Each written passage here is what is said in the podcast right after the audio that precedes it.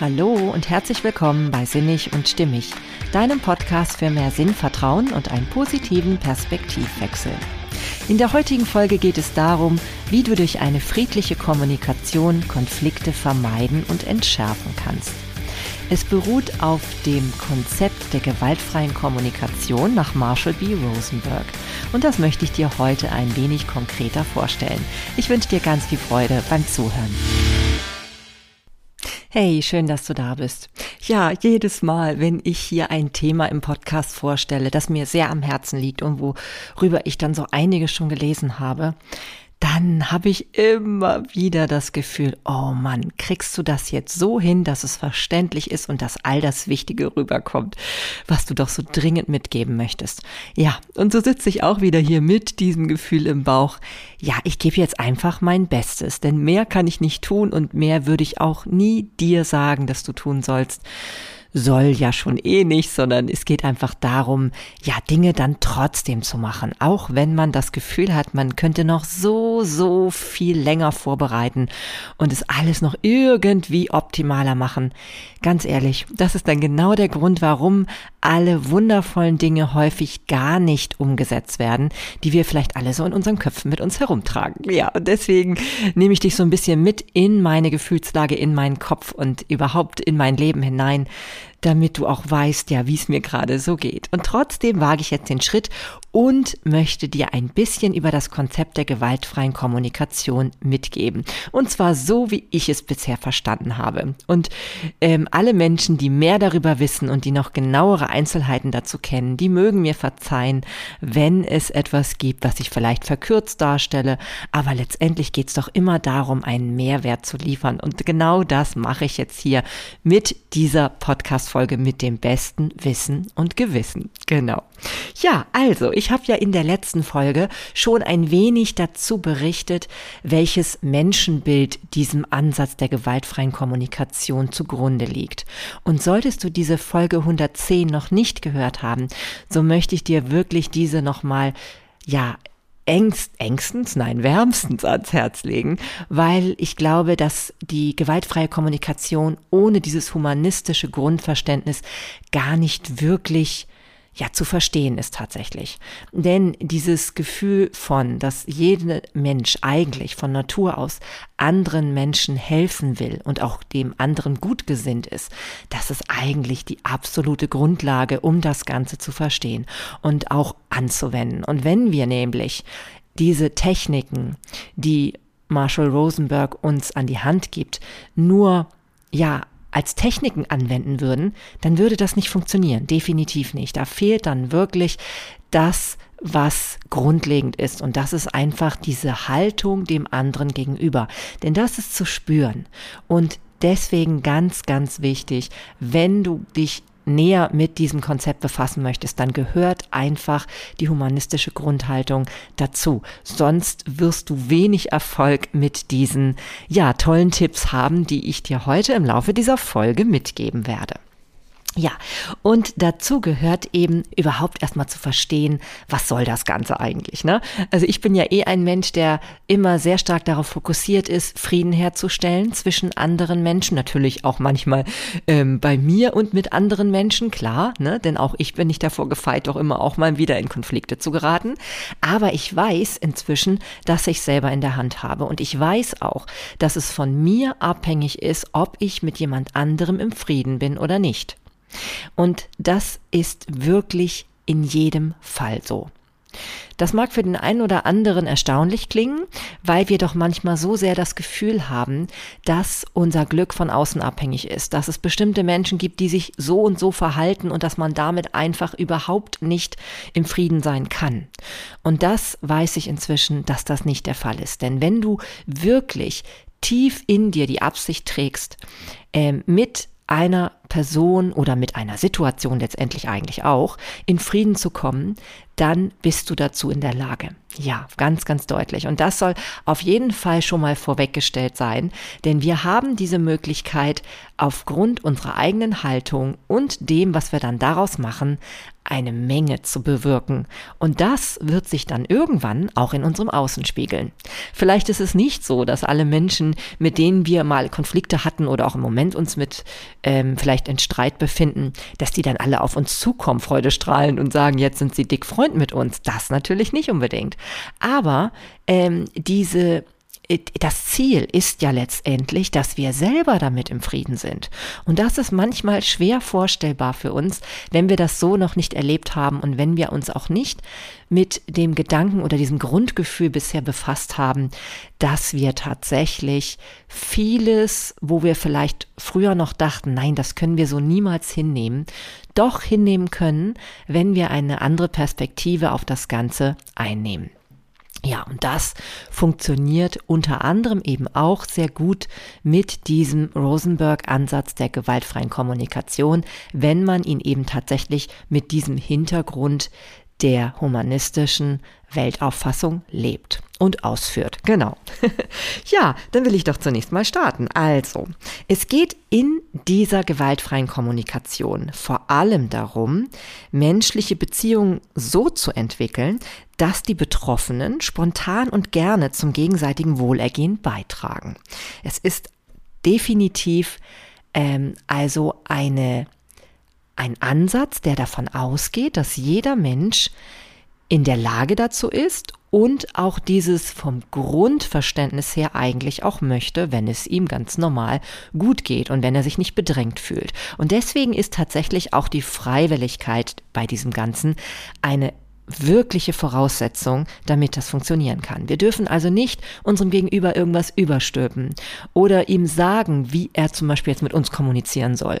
Ne? Also wir können die gewaltfreie freie Kommunikation auch nicht einfach verordnen. Ja, wie ich schon vorher sagte, es gibt zwar Techniken, die man anwenden kann, aber die sollen eigentlich nur dazu dienen, dass wir irgendwann in so eine automatische Grundhaltung kommen, ähm, das umsetzen zu können in unserem Alltag. Bedeutet jedoch nicht, dass wir es einfach über über das hinwegsetzen oder drüber stülpen können, was wir in Wirklichkeit denken. Und wenn wir in Wirklichkeit denken, dass unser Gegenüber uns nicht wohlgesonnen ist, ne, also per se schon nicht, und einfach auch ein Idiot ist oder wir ihn eben gedanklich dennoch weiter abwerten, ja, oder auch emotional, dann kann das nicht funktionieren. Das sollte uns immer dabei bewusst sein, dass GFK kein Wundermittel ist, was die Techniken betrifft, ja. Was aber die Grundhaltung betrifft, halte ich es schon durchaus für ein Wundermittel, weil du wirst erstaunt sein, was alles möglich ist, wenn du dieses Prinzip inhalierst. Also wenn du es wirklich mit vollem Herzen lebst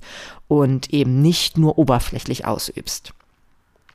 Ja, und ähm, was auch ganz wichtig ist, sie soll halt im Grunde genommen, also diese Gesprächstechniken, die sollen im Grunde genommen dazu führen, dass Menschen ehrlich und klar ausdrücken, ähm, was sie wirklich denken und fühlen und empathisch zuhören. Und sie ist auf die Bedürfnisse und Gefühle gerichtet, die hinter den Handlungen und Konflikten stehen. Und das ist nämlich das Entscheidende, dass sie diese berücksichtigt. Denn wir können davon ausgehen, dass hinter allen Handlungen und Konflikten immer Bedürfnisse und Gefühle stehen. Die sind nur häufig eben einfach nicht transparent. Und wenn wir sie nicht wissen und wenn wir dann sie umdeuten und falsch deuten, dann können eben Konflikte auch immer schwieriger werden. Und genau das wollen wir ja nun gerade mit diesem Ansatz eben nicht. Ne? Wir wollen genau dies vermeiden oder eben auch, wenn es denn schon einen Konflikt gibt, den wieder entschärfen. Und ich hatte, glaube ich, auch in der letzten Folge schon gesagt, dass es hier eben tatsächlich dann weniger um diese Kommunikationstechniken selbst geht, sondern es geht tatsächlich um die Bewusstwerdung über all diese Möglichkeiten des empathischen Kontaktes miteinander. Und dann ist es nämlich total spannend, weil wenn wir diese Grundhaltung selbst haben, dann ist es noch nicht mal zwangsweise nötig, dass beide Kommunikationspartner diese ähm, Techniken der gewaltfreien Kommunikation anwenden, sondern es ist schon total hilfreich, wenn es nur einer tut.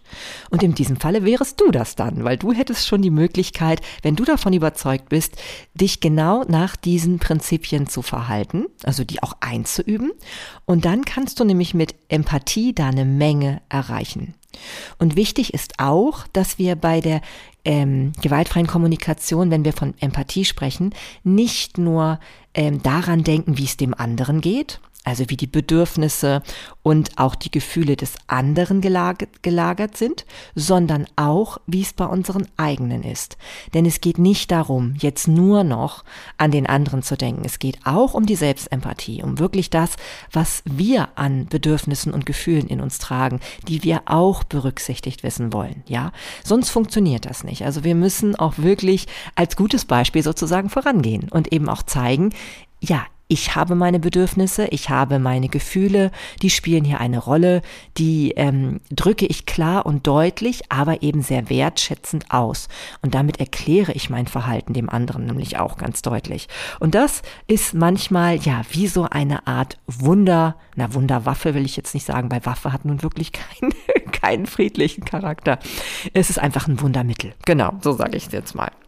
Ja, und ähm, demnach ist es natürlich auch völlig klar, weil wir ja freiwillig hier agieren und den anderen nicht irgendwie ähm, zwingen wollen oder können, ähm, dass es darum geht im Vordergrund, andere Menschen zu einem bestimmten Handeln eben nicht zu bewegen, sondern es geht um eine wertschätzende Beziehung miteinander. Das ist das Entscheidende. Und dann können wir davon ausgehen, dass wenn wir diese wertschätzende Beziehung haben, dass die Bereitschaft zur Kooperation und ähm, gemeinsamen Kreativität, die eben dann dazu führt, dass wir vielleicht Lösungen finden, die wir vorher gar nicht für möglich gehalten hätten, dass wir die dann finden, ne? weil wir eben auf einmal Bereitschaft zeigen.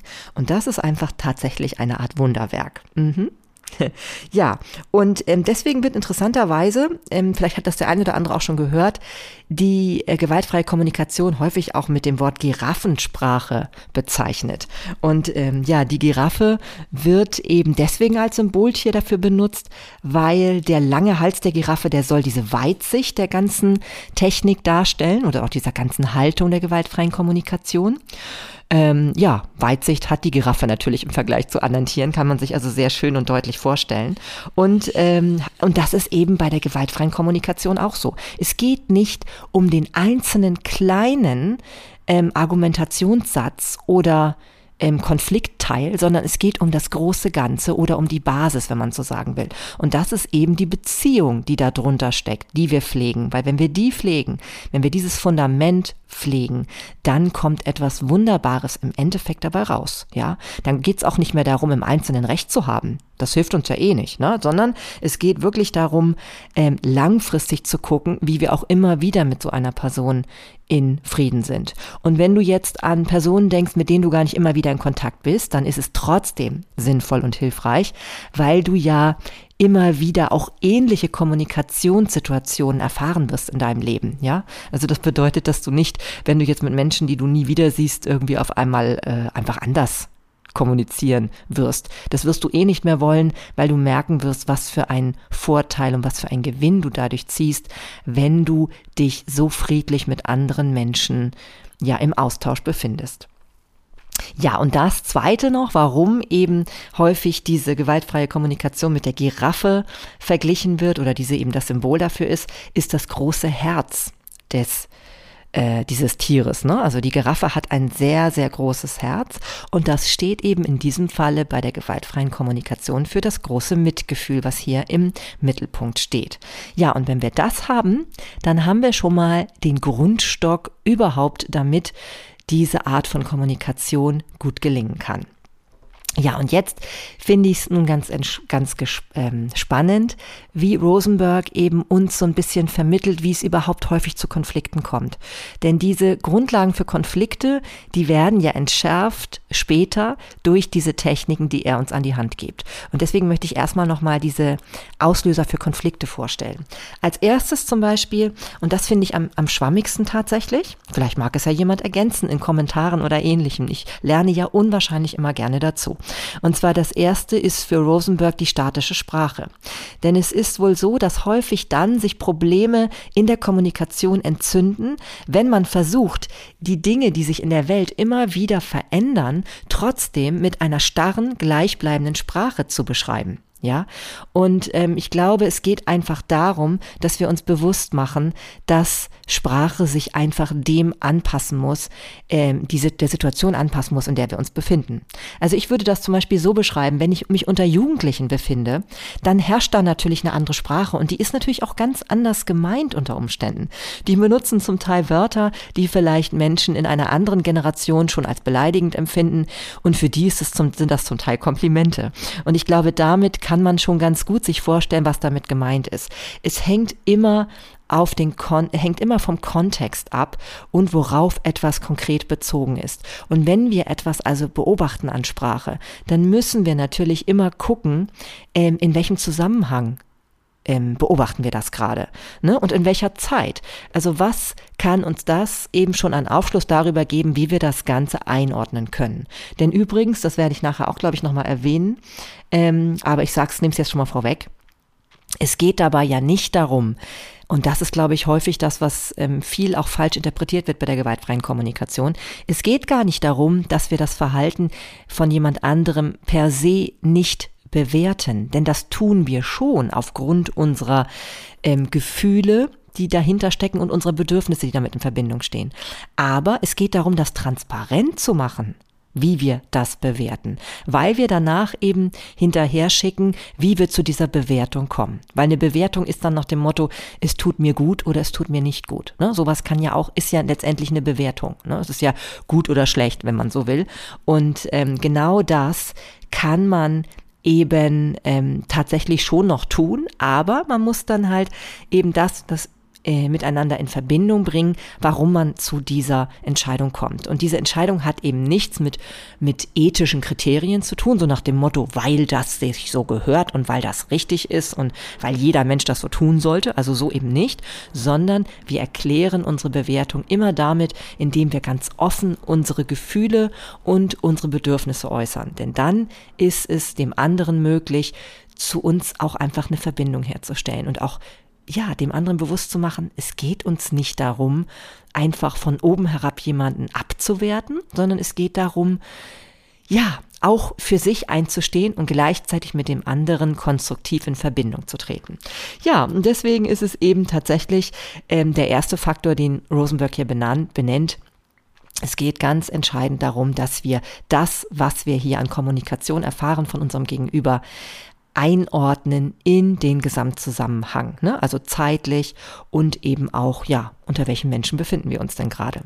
Das Zweite, was eben dazu führt, dass Konflikte auftreten können, das ist eben, und das hatte ich ja eben auch schon ein bisschen mit erwähnt, dass das, was wir objektiv beobachten beim Gegenüber, dass wir es eben subjektiv bewerten. Ne? Und das ähm, ist das Problem, was hinter fast allen Konflikten steht.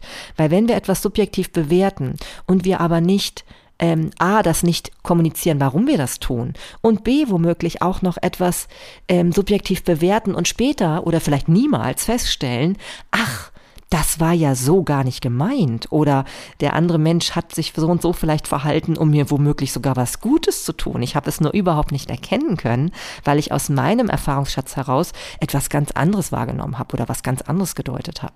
Ja, und das ist genau dieses Konfliktpotenzial, was dadurch entsteht, weil man eben einfach etwas beobachtet und diese Beobachtung mit der Bewertung vermischt. Ja, und wenn man nämlich von vornherein gleich schon sagt, okay, ich sehe der tut etwas, was mir schadet, ja, dann hat man gar nicht mehr die Möglichkeit, ähm, dem anderen wirklich erstmal ganz klar nur sachlich zu äußern, was man da eigentlich beobachtet hat. Ja, denn es geht erstmal nur darum zu gucken, was hat man konkret beobachtet und diese subjektive Bewertung davon zu trennen. Ne? Also nicht, dass man generell nicht mehr bewertet, hatte ich ja eben auch schon gesagt, sondern dass man wirklich erstmal nur diese beiden wirklich voneinander trennen kann. Und wie das konkret aussieht, das sage ich dir dann später noch im Verlauf der vier Schritte der gewaltfreien Kommunikation.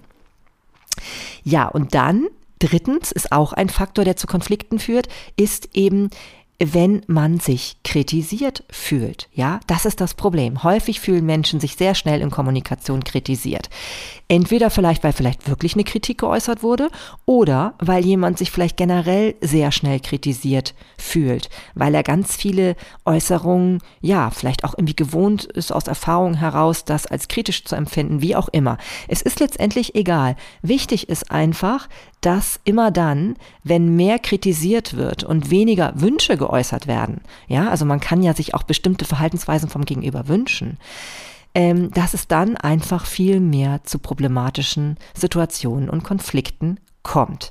Denn der andere auf der gegenüberliegenden Seite hat viel weniger Bereitschaft, ähm, sich so zu verhalten, wie es der andere gerne sich wünscht, wenn er sich kritisiert und vielleicht dadurch auch abgewertet fühlt. Ist ja irgendwie logisch, ne? Während wenn man wirklich eine Bitte hört, ja, wenn es wirklich, und, und zwar eine ernst gemeinte Bitte, und deswegen ist auch hier wieder so deutlich, warum die Haltung dahinter so entscheidend ist. Denn man merkt, ob eine Bitte wirklich eine Bitte ist oder nicht. Ich habe das gerade jetzt wieder gemerkt, wenn ich mit meiner Tochter darüber ähm, diskutiere, kommuniziere, wie auch immer man das nennen will, ob sie aufräumt.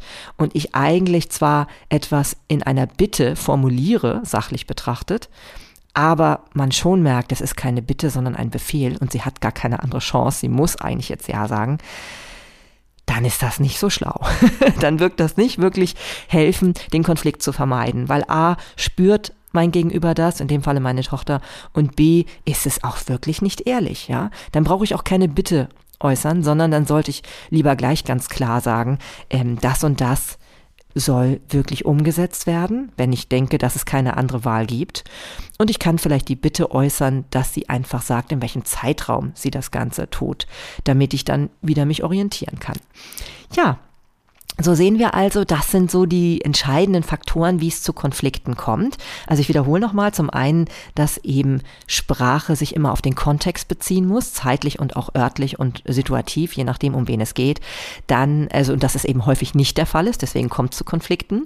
Dann eben, dass wir die Sache, die wir beobachten, an dem anderen subjektiv bewerten und das nicht voneinander trennen, sondern gleich in einem dann äußern. Das ist ein Problem. Und drittens, dass häufig Menschen sich innerhalb der Kommunikation kritisiert fühlen oder eben tatsächlich auch Kritik ausgesetzt sind.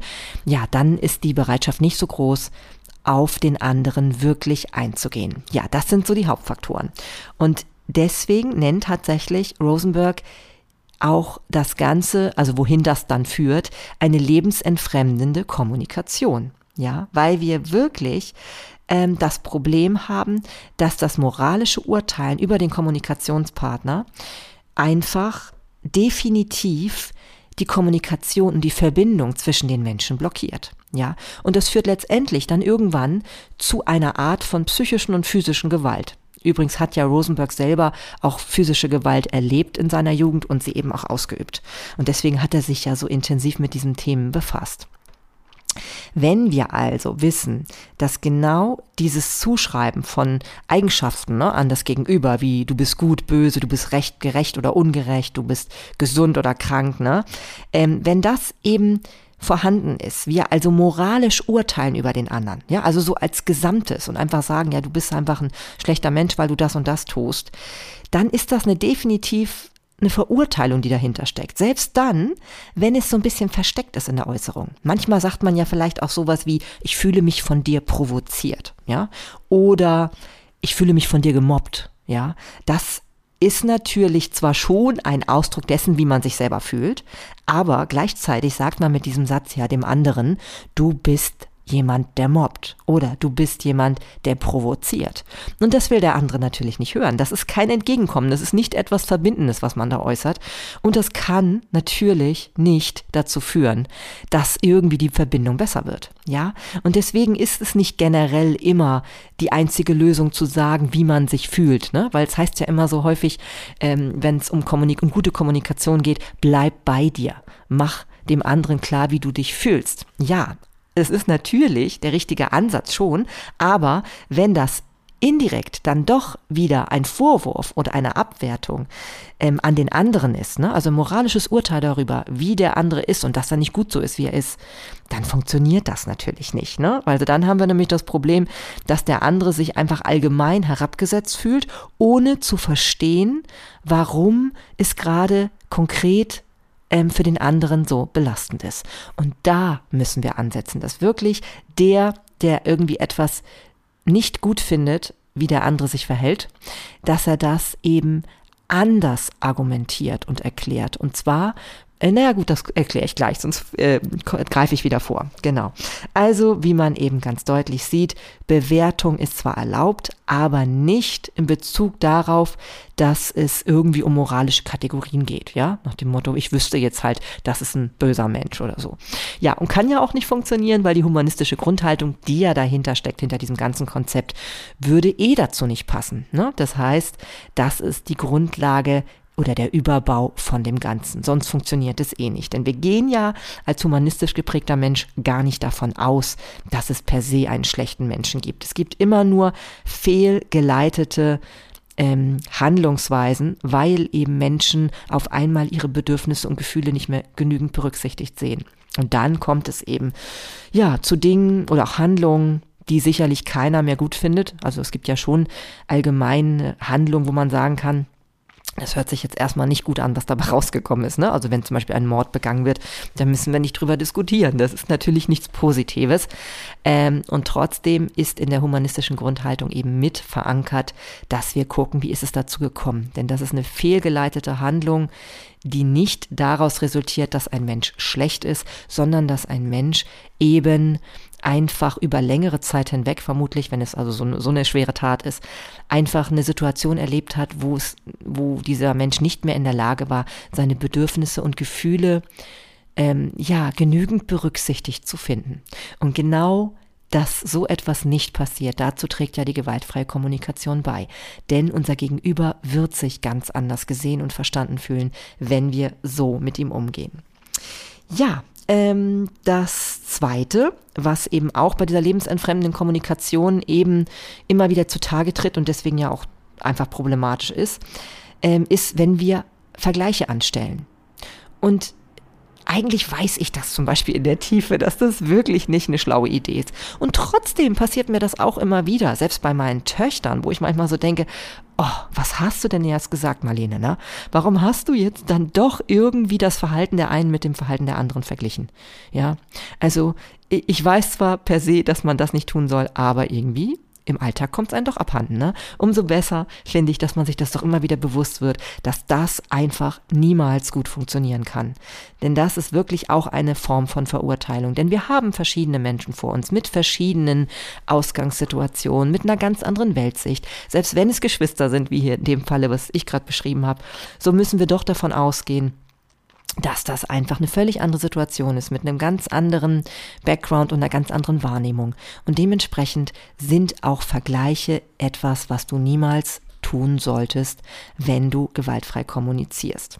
Ja, und das Dritte, und das ist auch das, was eben entscheidend ist an der Kommunikation, die nicht funktioniert, wir leugnen die Verantwortung für die eigenen Gefühle und Handlungen. Ja, das ist ja das, was ich eben vorher so ähm, schon angedeutet habe mit dem Spruch, ich fühle mich von dir provoziert. Ne? Oder ich ähm, muss ja so und so handeln, weil der und der das angeordnet hat.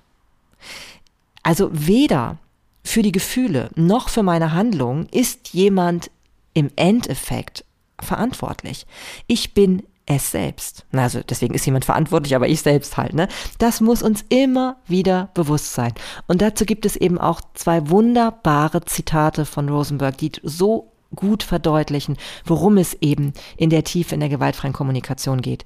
Du kannst dich jederzeit entscheiden, wie du die Worte deines Gegenübers aufnimmst. Die Macht liegt bei dir. Ja, so, so wichtig. Ich sag's nochmal. Du kannst dich jederzeit entscheiden, wie du die Worte deines Gegenübers aufnimmst. Die Macht liegt bei dir. Wenn du dich also provoziert fühlst und wenn du schon das Gefühl hast, du möchtest jetzt sagen, du fühlst dich provoziert, mach dir doch nochmal bewusst, dass es in deiner Hand liegt, wie du das bewertest, was der andere gerade tut. Ja, du bist wirklich in der Lage, dieses sich provoziert fühlen abzuschalten. Ich nehme immer wieder in solchen Situationen mir so Vorbilder in den Kopf, wie zum Beispiel einen äh, Nelson Mandela oder einen Dalai Lama oder oder Gandhi oder so und stell mir mal vor, wie hätten die jetzt reagiert? Hätten die sich provoziert gefühlt? und ich komme eigentlich fast immer zu der Lösung, nee, das hätten die bestimmt nicht. Und deswegen weiß ich, okay, da ist so, so viel dran. Die Macht liegt wirklich bei dir. Und was auch dazu passt, ist eben auch ein Zitat von Rosenberg. Es sind nie die Tatsachen, die uns beunruhigen und ärgern. Es sind immer unsere eigenen Bewertungen. Ja, auch das nochmal ganz äh, auf der Zunge oder in deinem, äh, ja, gerade in deinem ganzen Organismus mal so hineinfühlen es ist ja wirklich letztendlich das, was wir daraus machen. Ne? Und um etwas konkreter zu werden, wenn es zum Beispiel um Wut geht, ne? gerade bei Provokation ist das ja so dieser Fall. Noch ein Zitat von Rosenberg. Es gibt nichts, was ein anderer Mensch tun kann, um uns wütend zu machen. Nichts. Ja. Wenn wir uns das bewusst machen, dann wird uns irgendwann auch klar, okay, für Wut entscheiden wir uns langfristig betrachtet eigentlich immer selbst. Ja.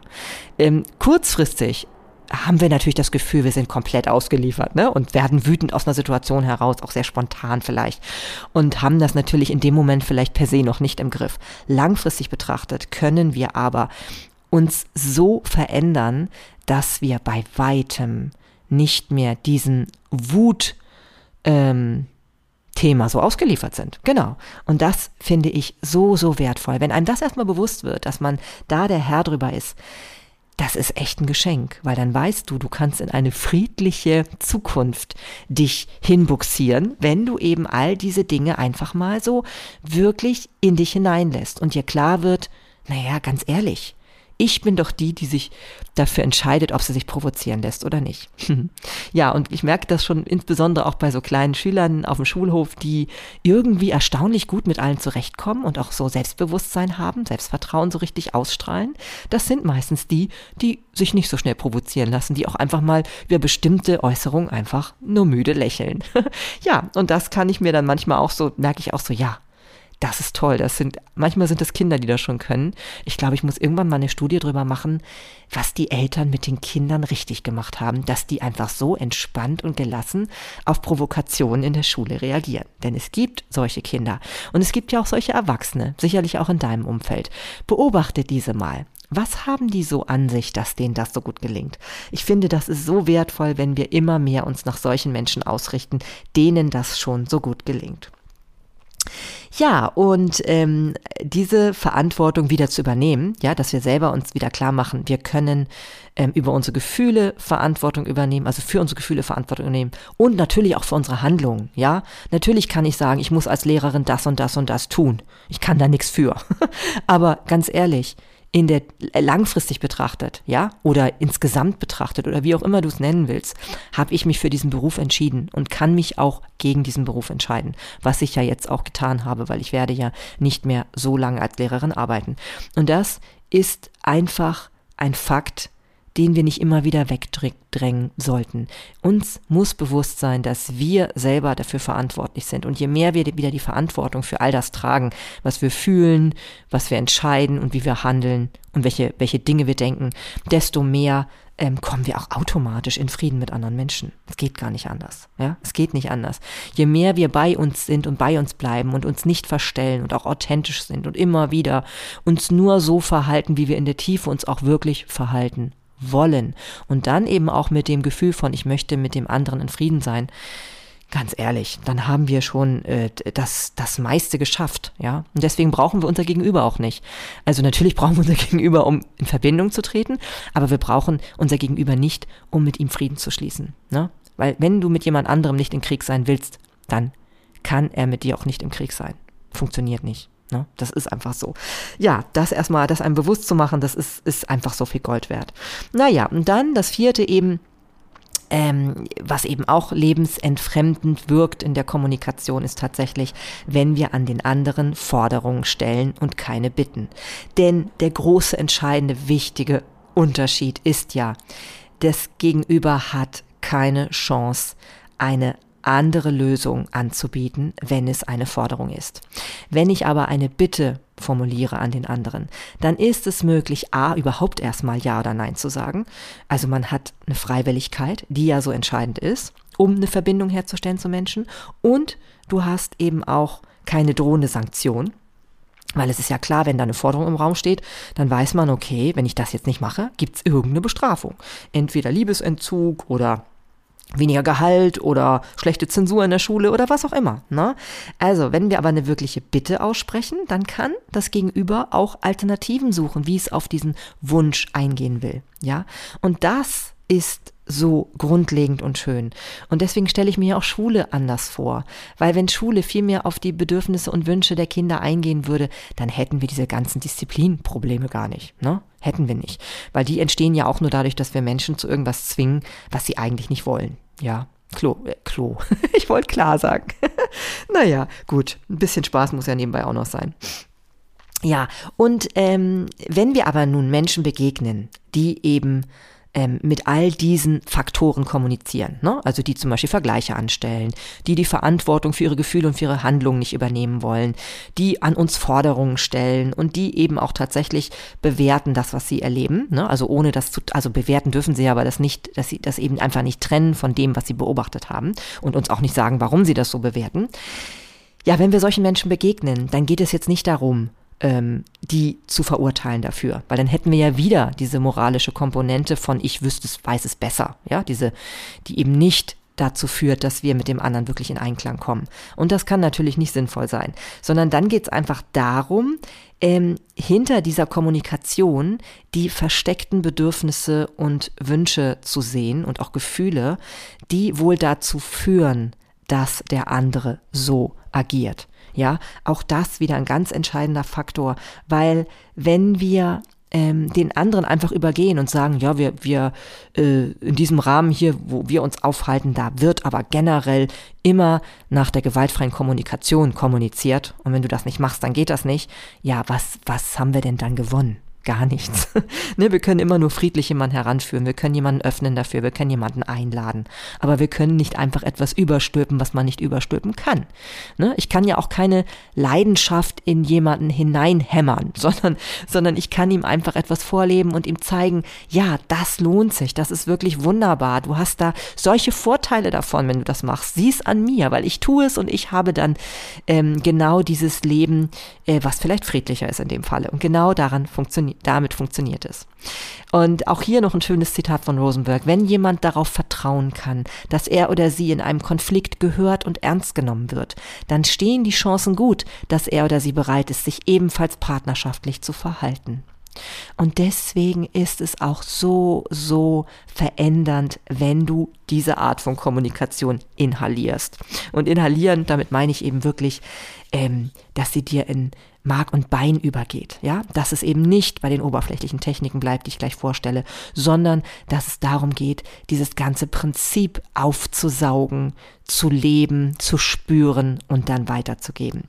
Und so sagt Rosenberg eben auch, wenn wir wirklich gehört werden mit unseren Gefühlen und Bedürfnissen, dann ändern wir uns. Und das ist so, so schön. ja, also immer erst die Verbindung herstellen, dann die Lösung suchen, egal um welche Art von Konflikt es geht. Denn dann haben wir gar nicht mehr dieses, diese Probleme, die immer dadurch entstehen, dass wir im Gegeneinander miteinander sind. Selbst wenn wir das eigentlich gar nicht wirklich wollen, ja. Ich glaube, kein Mensch will in der Tiefe immer ein Streit sein, ja. Aber wenn wir ähm, diese oberflächliche Ebene des Recht haben wollens und des irgendwie ähm, sich gekränkt fühlens und aber nicht in die Tiefe gehen wollens, wenn wir die beibehalten, ja, dann, dann müssen wir uns nicht wundern, dass unsere Kommunikation vielleicht auch immer wieder ähnlich verläuft und immer wieder dieselben Konflikte auftreten und wir vielleicht bei verschiedenen Menschen immer wieder dasselbe erleben. Von daher macht es doch gleich Sinn, mal zu überlegen, will ich das wirklich für mein Leben? Ja, will ich Recht haben oder will ich glücklich sein? ja, also ich habe mich schon längst für das Glücklichsein entschieden. Auch wenn ich natürlich noch so, so viel dazulernen kann in diesem Bereich. Ja, nun soll es aber noch mal ganz äh, ein bisschen konkreter dazu gehen, was können wir denn nun tun?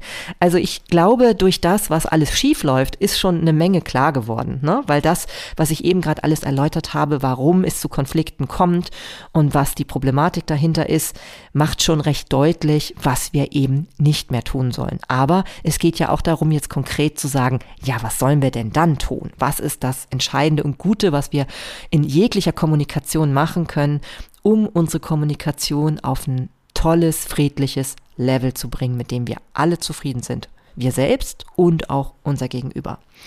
Erstens, ähm, ja, es gibt vier Schritte. Es gibt Beobachtung, Gefühl, Bedürfnis und Bitte. Das sind die vier Schritte der gewaltfreien Kommunikation. Und wir fangen also an mit der Beobachtung. Wenn wir etwas beobachten an unserem Gegenüber, das kann natürlich etwas sein, was er tut, aber auch etwas, was er sagt, ähm, gerade wenn es um, um miteinander, um, um Gespräche miteinander geht oder so, dann geht es erstmal nur darum, das zu beschreiben. Ja? Also ganz konkret, sachlich zu sagen, was ich gerade gehört, gesehen, ja, gefühlt ist schon wieder schwierig, weil da hat man mehr mit sich selbst zu tun. Also was, was wir gehört, gesehen, was wir mit unseren Sinnen gerade aufgenommen haben. Also wenn wir jetzt zum Beispiel das Gefühl haben, wir sind geschlagen worden, ne, das geht mir bei den Kindern auf dem Schulhof oft so, dass die denken, sie sind gerade geschlagen worden. Ähm, sind sie manchmal natürlich auch, aber manchmal wurden sie auch einfach nur etwas grob gestreift und der andere hat das gar nicht so wahrgenommen. Also selbst dann, auch das Fühlen gehört dazu. Also erstmal konkret, klar die Beobachtung äußern.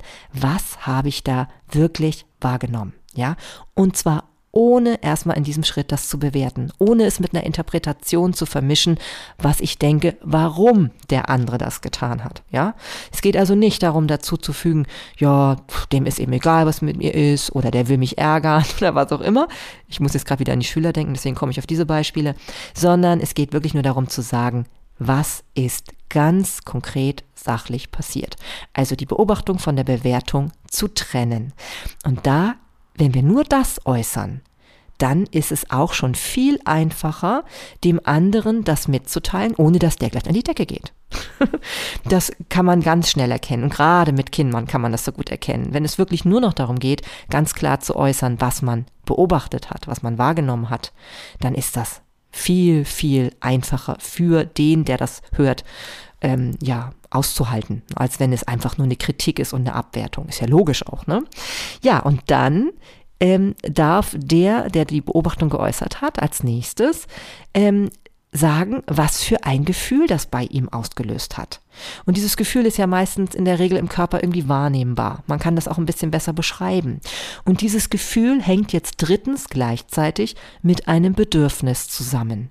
Man hat ein Bedürfnis und die Bedürfnisse sind bei uns Menschen in der Regel sehr, sehr ähnlich bis gleich. Ja, es geht um allgemeine Qualitäten, wie dass man sich sicher fühlen möchte. Man möchte Verständnis erfahren.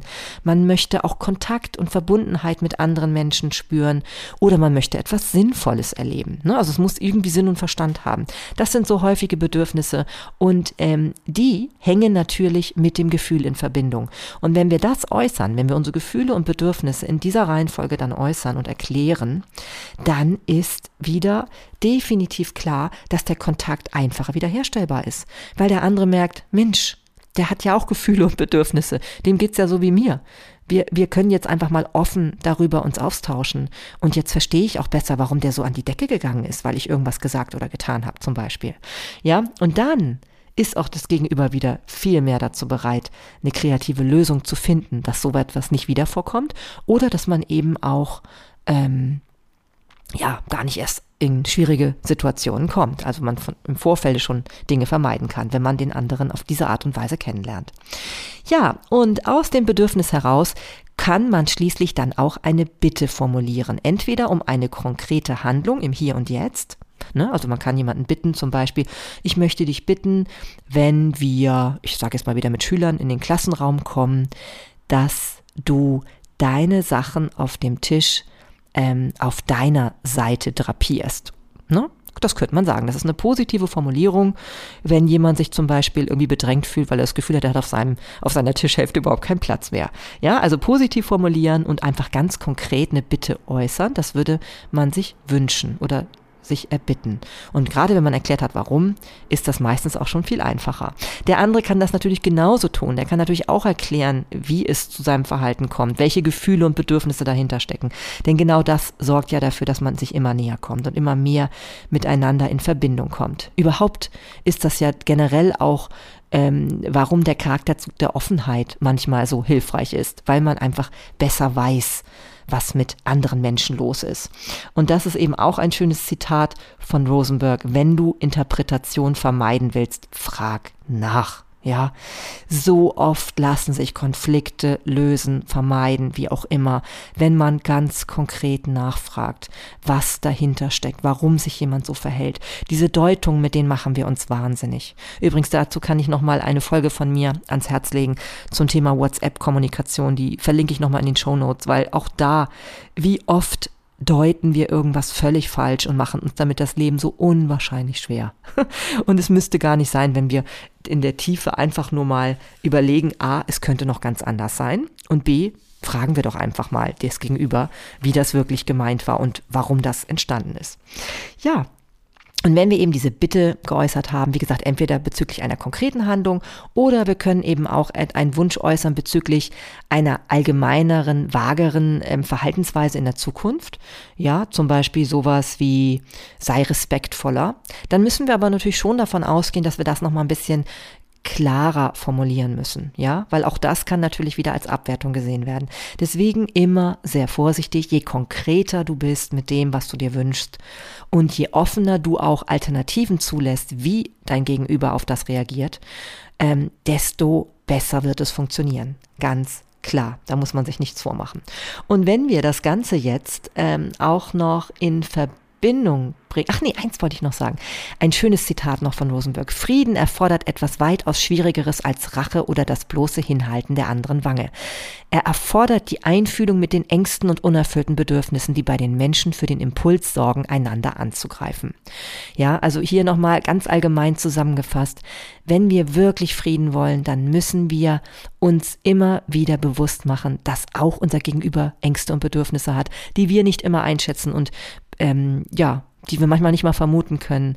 Und die sorgen dafür, dass jemand sich so verhält, dass er uns angreift. Ja, und wenn uns das alleine schon bewusst wird, ja, dann haben wir so viel gewonnen. Wenn wir davon ausgehen, dass der andere nicht schlecht ist, sondern dass da so etwas dahinter steht, die typischen Bedürfnisse und Ängste, die wir vielleicht alle in mehr oder ja in geringerer oder größerer Form haben, das ist dann wieder sehr verbinden und das kann dafür sorgen, dass wir diese Konflikte immer besser in den Griff bekommen und vermeiden können.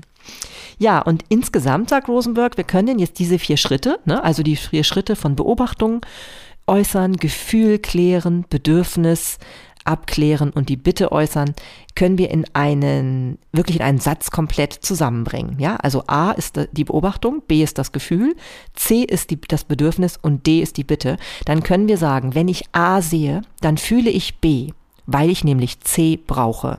Deshalb möchte ich jetzt gerne D von dir. also A Beobachtung, B Gefühl, C Bedürfnis, D Bitte nochmal wiederholt.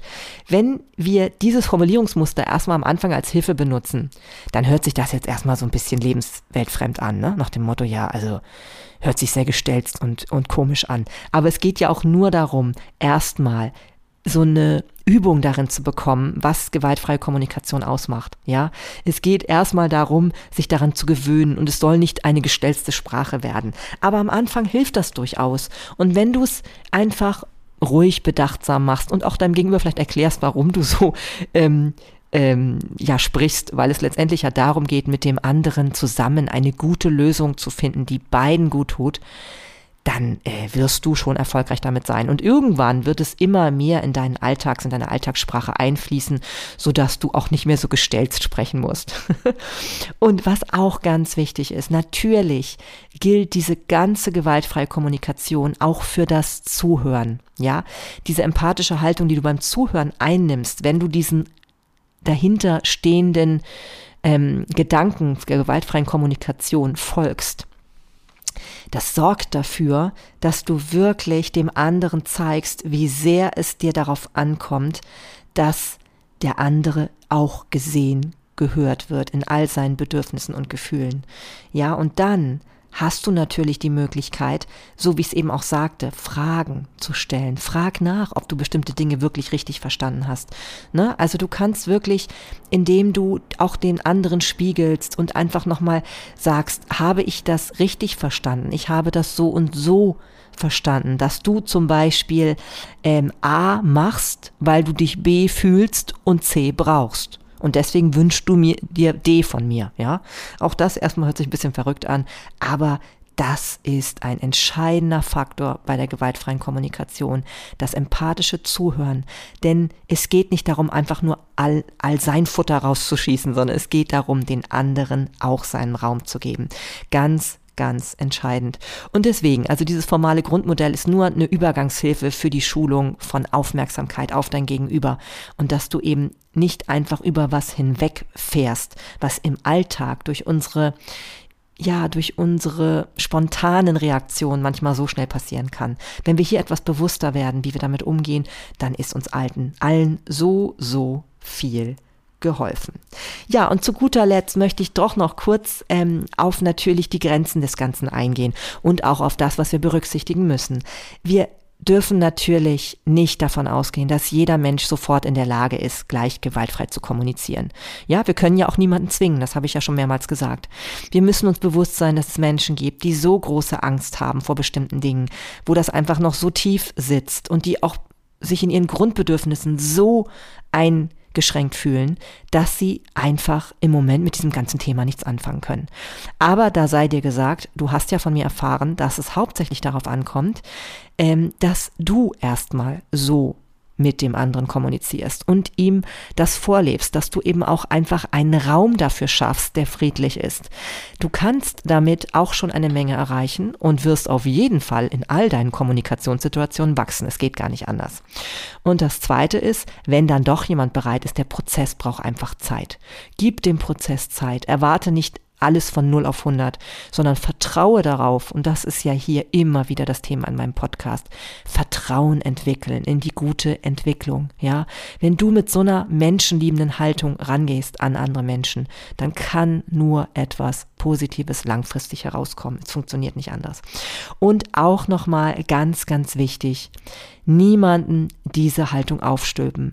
Wenn wir im beruflichen Kontext sind und es Leute ganz toll finden, diese Kommunikation jetzt einzuführen in den beruflichen Alltag unter den Mitarbeitern, nicht einfach das so überstülpen. Es sagte jemand so schön, dann ist das auf einmal wie ein Wolf im Giraffenkostüm, ja, weil wir auf einmal merken, es werden womöglich Interessen damit dann doch indirekt umgesetzt mit dieser gewaltfreien Kommunikation. Und eigentlich ist es gar nicht mehr ein Angebot, ja. Es ist nicht mehr das, was eigentlich dahinter stehen muss. Und das ist so wichtig. Diese Haltung dahinter, wirklich dem anderen Raum zu geben, ihn wirklich zu hören, wirklich auch seine Bedürfnisse und Gefühle zu sehen und nicht nur die eigenen. Wenn wir das eben nicht als Machtinstrument missbrauchen, sondern wirklich in der Tiefe wertschätzend mit unserem Gegenüber umgehen wollen und das auch so nach außen leben, zeigen, spürbar machen, dann ist das ein wahres Geschenk für alle Beteiligten. Ja, so, das war jetzt wirklich ein Plädoyer für die gewaltfreie Kommunikation. Ich kann euch nur raten, lest viele Bücher dazu. Oder versucht es einfach mal mit dem, was ich euch hier schon sagen konnte. Es gibt aber noch so viel dazu. Oder wie gesagt, lest auch gleich das Buch oder irgendein Buch von, von ähm, Carl Rogers, der ja der sozusagen Lehrer war von Rosenberg. Also Rosenberg hat ja diese humanistische Grundhaltung von Carl Rogers übernommen. Auch das kann immer nur lebensbereichernd für dich sein, ich sag's dir. Und ich kann nicht mehr als dir das ans Herz legen und meine Leidenschaft hier so ein bisschen spüren lassen in diesem Podcast. Denn, wie du weißt, es geht ja nie darum, jemanden zu belehren oder etwas aufzudrücken. Und das selbst, wenn ich das hier sage als Lehrerin. ja, also ich freue mich, wenn du etwas aus dieser Folge für dich mitnehmen konntest. Ich freue mich, wenn ich dich dafür ein bisschen ähm, begeistern konnte. Und vielleicht hast du ja Lust, mal auf meiner Webseite sinnig, äh Quatsch, marlenetim.com heißt sie, ähm, etwas dazu vom, zu formulieren bei meinem Blog-Eintrag zu diesem, zu dieser Folge. Oder du hast Lust auf sinnig und stimmig bei Instagram mir was dazu zu schreiben. Ich bin so gespannt auf deine Kommentare, auf deine Erfahrungen damit oder vielleicht auch, was du daraus gewonnen hast. Das würde mich von Herzen freuen. Und wenn du diesen Podcast oder diese Folge speziell weiterempfiehlst, denk daran, es muss wirklich freiwillig sein. Wenn du das Gefühl hast, du, du, du zwingst sie jemanden auf, dann ist es nicht das Richtige. Nein, nein, nein. okay, in diesem Sinne wünsche ich dir eine wunderbar friedliche Zeit. Ähm, ja, sei entspannt und vertrau drauf, dass es funktioniert. Alles Liebe und bis bald, deine Marlene.